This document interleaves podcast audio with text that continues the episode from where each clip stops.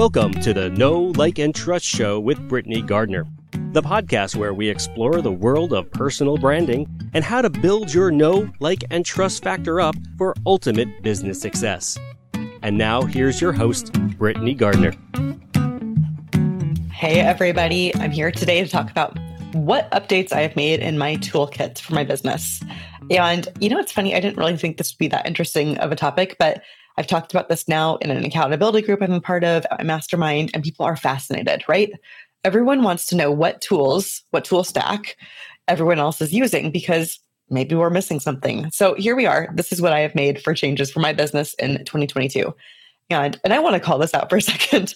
Uh, I've taken this time I've had with a little bit less client work to do some long overdue business upkeep. And I ended up calling it the twenty thousand dollars project. Probably, after factoring in all the time that it's taken, if I were to do this for another business of my size and breadth, it would be a thirty thousand dollars project. I did it all in about a month and a half, working a very minimal schedule and traveling for two weeks in between. In between. But you would not have to do it like this, right? So I'm going to talk about this. It's a big overhaul project. Don't feel overwhelmed. You don't have to change all of your tools at once like I did. But this is what I did. And I did it in this order because every time I thought about changing one of these tools, I realized, well, but if I'm going to redo my website anyway, I need to do that first. So I started with my website. The website has always been on WordPress. I was using the Elementor page builder plugin, and I've moved to GeneratePress and plain old Gutenberg. Why? I did it for page speed. No matter what I was doing, I could not get my page speed above a thirty-nine using Google's page speed insights. And because of that, because of various things I had tried, you know, image compression, caching, nothing was working. I was like, well, this seems like the next step. I was due for a website redo anyway. I figured, why not learn a new page builder? And boy, did I learn. But it brought my results up to a seventy-eight. And sometimes, depending on when you run it, even up into the eighty-five range. So thirty-nine to eighty-five, or even just seventy-eight, that was a good page speed upgrade, which means my time to do this on my website was valuable and was a good idea. All right. So with that said, GeneratePress is a free plugin, and GenerateBlocks is, or GeneratePress is a free theme, excuse me, and GenerateBlocks uh, is a free plugin. It's free. It's amazing. It helps feel like a regular page builder, like how Elementor or Beaver Builder or Divi would feel. Now, I actually did upgrade to their pro level, which is not free. It's It's various reasons. I did it for easier management of mobile only sections since I am a little bit design heavy. I don't have a like bare bones clean site. So I wanted to make sure that my mobile site was very good and easy to use. So I did do that, but you could totally get away with the free GenerateBlocks plugin if you wanted to do this. All right. So that was the website update. I moved my whole website to a staging area, made sure it all worked. About a week and a half later, it went live. It was not a, a long, drawn-out project because, as it turns out, I don't have that many pages on my website. What I did do is set up a subdomain. So my main website is at brittany gardner dot com, and I set up a subdomain, workwith dot brittany gardner dot com, for my calendar and my funnels. And that brings us to F G Funnels, which I had been using for over a year. It is being replaced by a lot of different tools. And this is where the whole tech stack aspect comes into play. I am moving to MailerLite for my email, and I'm saying goodbye to F G Funnels for the management of email campaigns. And specifically, I'm saying goodbye to their horrible lack of statistics and reporting. And I'm saying goodbye to Mailgun for the actual sending of emails. Why? Why am I doing this? Well, I already referenced, I could not easily get to my email stats. If I wanted to look at the various emails in a simple sequence, let's say a webinar sequence, let's say there's five emails in there. I would have to click into the sequence, click on an email, tab over, which is, yes, a third click, and then scroll down to see the stats that I wanted to. So that's four clicks, and then I'd have to go scroll back up and then X out and then go click on the next email to get the next email stat of that sequence. And there was no way to export this data. You guys know I'm heavy on content measurement, and content does include the emails I send. I want to know which emails are performing well in my business and carrying their weight in my business. If I'm going to go through the time and create an email sequence, I want to know which parts of it are not doing their job, right? And since I can't export that data from either Mailgun or F G Funnels, which is on the Go High Level backbone, then I couldn't get the information I needed. And that really is the main reason I replaced F G Funnels. With that said, why not go back to ActiveCampaign? Well, that's who I used before. And there was always a glitch in my account. I was being sent to their engineers like every two weeks. They never were able to fix it. And it just made me a little bit leery and a little bit nervous about going back there. I know a lot of people, other people are using ConvertKit, and that's a wonderful thing. I did consider it, but I was hearing really great things about MailerLite. And I'll be honest, their lower cost was attractive.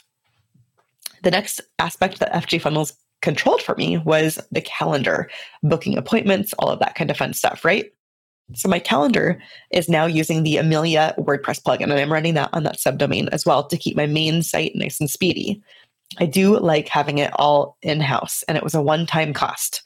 If it wasn't a one-time cost, I would likely have gone back to Acuity. I had no bones with Acuity. It was a good system. And while I'm not thrilled with Amelia's tech support, I don't think I'm going to need a lot of it in the future now that it's all set up.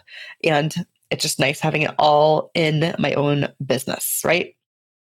Funnels were the next part that F G Funnels actually took care of for me. So my funnels are now all on WordPress using that same GeneratePress page builder and using the WordPress Studio Cart plugin for the cart tool. I did consider ThriveCart. I have a lot of friends who are extremely happy with ThriveCart, but the Studio Cart plugin made it so that I could actually build in WordPress rather than building in ThriveCart. I just like building in WordPress. It's not like a limited page builder that I feel like some of the other page builders are. And then courses. That was the other aspect I had contained within my F G Funnels house. So courses are moving back to Member Vault. Member Vault's owners are amazing. I always loved them, and I'm so happy to be back in their world. And I'm really happy to be supporting great owners who foster a good, ethical community and a safe culture. It just makes me happy to be a part of that. So when I moved to F G Funnels at the end of twenty twenty, I was really happy to be having all of my things in one place. The allure of not having to have so many zaps connecting everything was nice, but I'm back to having zaps connecting everything now that I'm using multiple different tools. With that said, I am moving from Zapier to Pabbly. All right, so Zapier, Zapier, whatever you want to call it, uh, it's a fairly expensive cost, right? I pay for it once a year, so it's not an actual revolving monthly cost, but it's it's it's a big cost. I did buy the Pabbly lifetime deal. Again, once and done, it's a very attractive prospect for a, a business trying to run like lean and mean, right? And I was really interested in that. So far, I've had very good luck moving all of my, my zaps over to Pabbly. I just had a couple small hiccups along the way, and I'm still in the process of, of actually moving, but uh, I will be there before I have to renew my Zapier one more time. All right. These are the tools that I am continuing to use in twenty twenty-two and beyond. I will be continuing to use the Adobe Suite. I'm a big fan of Adobe, and I've I've always used them. They've always been good to me. So I use Photoshop, I use Bridge, I use uh, Premiere Rush, and After Effects if I do video editing. And their Adobe Express is what I use for all my social media graphics, all the po- podcast quotes, all that kind of stuff. I'm still using BusyCal rather than Apple's calendar. I'm happy to pay for it. It's it's a good system. I use LastPass instead of one password now. That was a change. I did that because it has easier sharing and more people are using LastPass.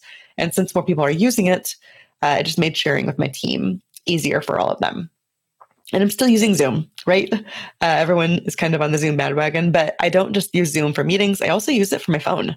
If you call my business phone number, you're actually calling Zoom, but you didn't know that. Um, also, fun fact, and since I like synchronicity, I'm going to call this out since no one ever notices it. My standard Zoom meeting room I D is actually my business phone number. That's one of those cool perks you get when you have Zoom do your phone system as well. So not using Vonage, not using phone dot com, any of those. I'm using Zoom now. All right, guys, I hope this has helped you plan out some of your tech stack for the future. These are the updates I have made in twenty twenty-two. I've given you the reasoning for why I have made them. As a rule, I really like one-time payments. It makes my budgeting much easier. And I also really like working with ethical owners. So most of the tools that I have purchased here, most of the tools that I have talked about, I do have affiliate links for them that will be in the show notes uh, for this. And if you are looking for the same thing, feel free to use my link. I'm not asking you or telling you that you have to, but I like supporting good ethical businesses. I would imagine if you're listening to the show, you feel the same way. So feel free to do that.